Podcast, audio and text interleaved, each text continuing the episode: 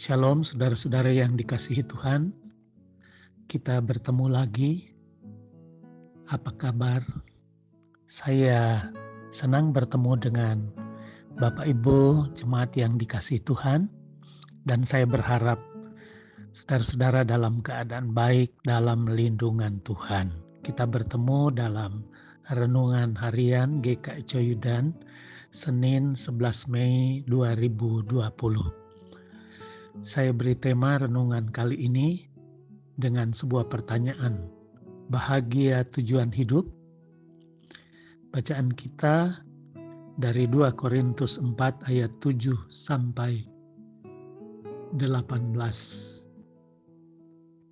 Saya tidak membaca seluruh isi perikop tetapi saya hanya akan membaca nasnya saja dari ayat 16.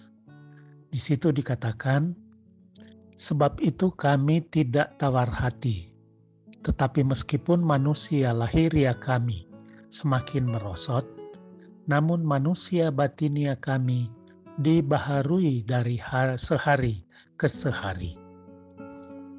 Saudara-saudara yang dikasihi Tuhan, permisi tanya, apa tujuan hidup saudara selama ini? Apa saudara mengejar kebahagiaan menurut definisi dunia ini?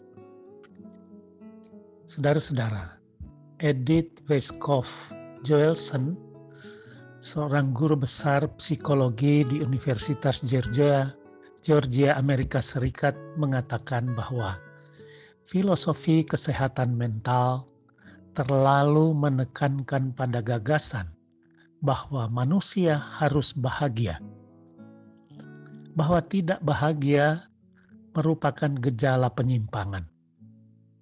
Sistem nilai yang seperti itu menyebabkan semakin meningkatnya beban yang dirasakan orang yang tidak bahagia. Yang tidak ketidakbahagiaannya tidak terelakkan karena berbagai sebab yang mengakibatkannya. Apakah saudara setuju dengan pendapatnya? Bagaimana selama ini orang mendapatkan kebahagiaannya?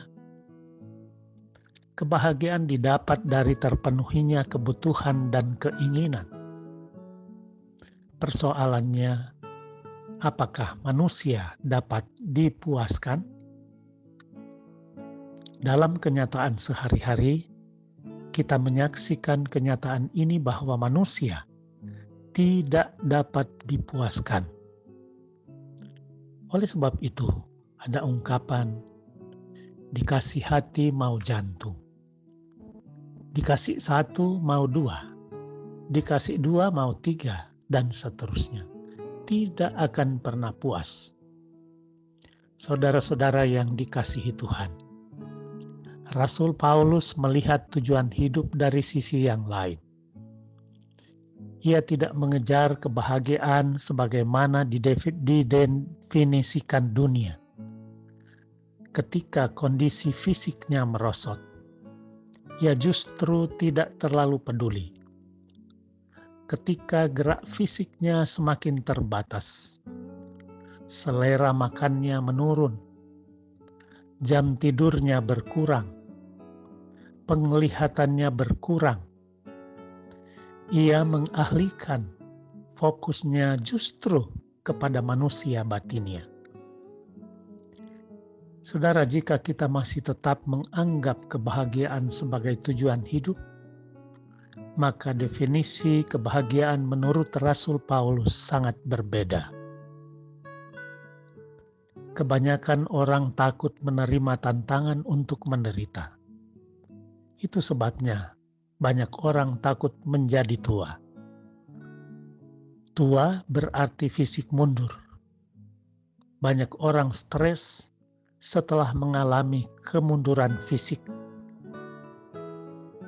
Topik doa yang paling banyak diminta ketika saya mengunjungi jemaat adalah tentang kesehatan. Persoalannya sesungguhnya tidak terletak pada menurunnya kesehatan, tetapi pada sikap kita terhadap hal itu.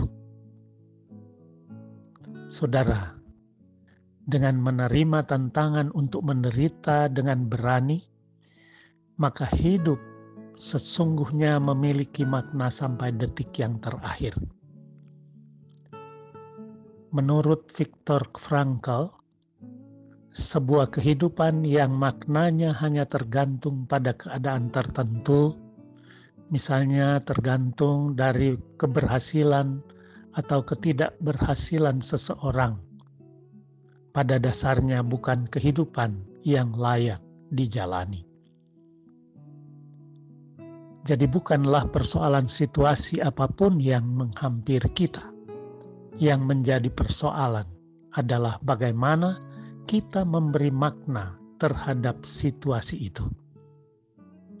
Viktor Frankl mengatakan bahwa yang dibutuhkan manusia bukan menghilangkan tekanan, melainkan panggilan untuk mencari makna potensial yang harus dia penuhi.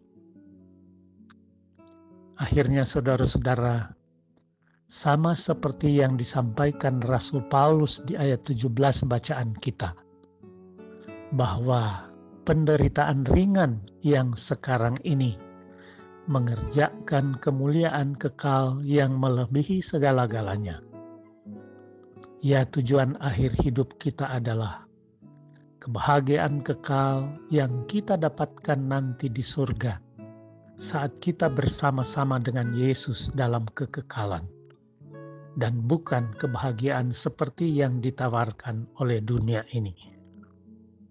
Saudara-saudara yang dikasihi Tuhan, dalam situasi dan keadaan seperti sekarang ini, di mana kita harus berada di rumah, bekerja di rumah, belajar di rumah, dan beribadah di rumah. Mungkin bagi sebagian orang merupakan sebuah penderitaan, merupakan sebuah ketidakbahagiaan.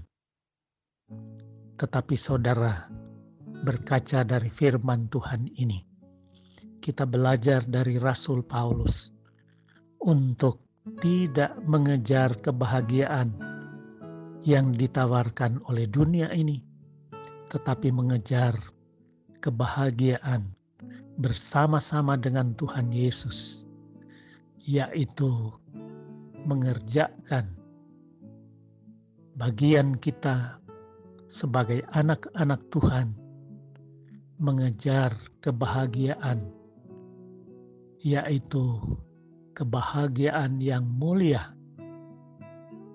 di dalam Tuhan Yesus Kristus, sehingga kebahagiaan kita tidak hanya kita nikmati di dunia ini, tetapi senantiasa kebahagiaan kekal yang kita kejar bersama-sama dengan Tuhan Yesus. Amin. Mari kita berdoa.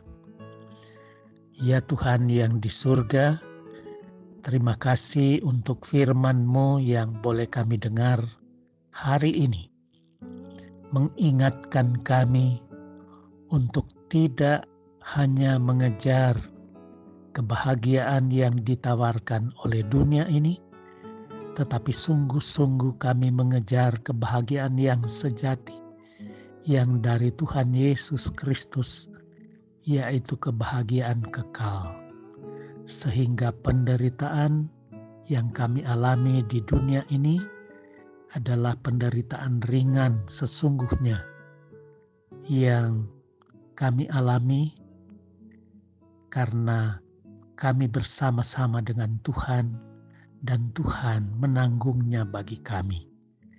Sehingga apa pun yang kami alami, kami dapat mengatasinya bersama-sama dengan Tuhan. Terima kasih ya Tuhan berkati kehidupan kami sepanjang hari ini apa pun yang kami lakukan untuk kemuliaan nama Tuhan. Kami berdoa di dalam nama Tuhan Yesus Kristus. Amin.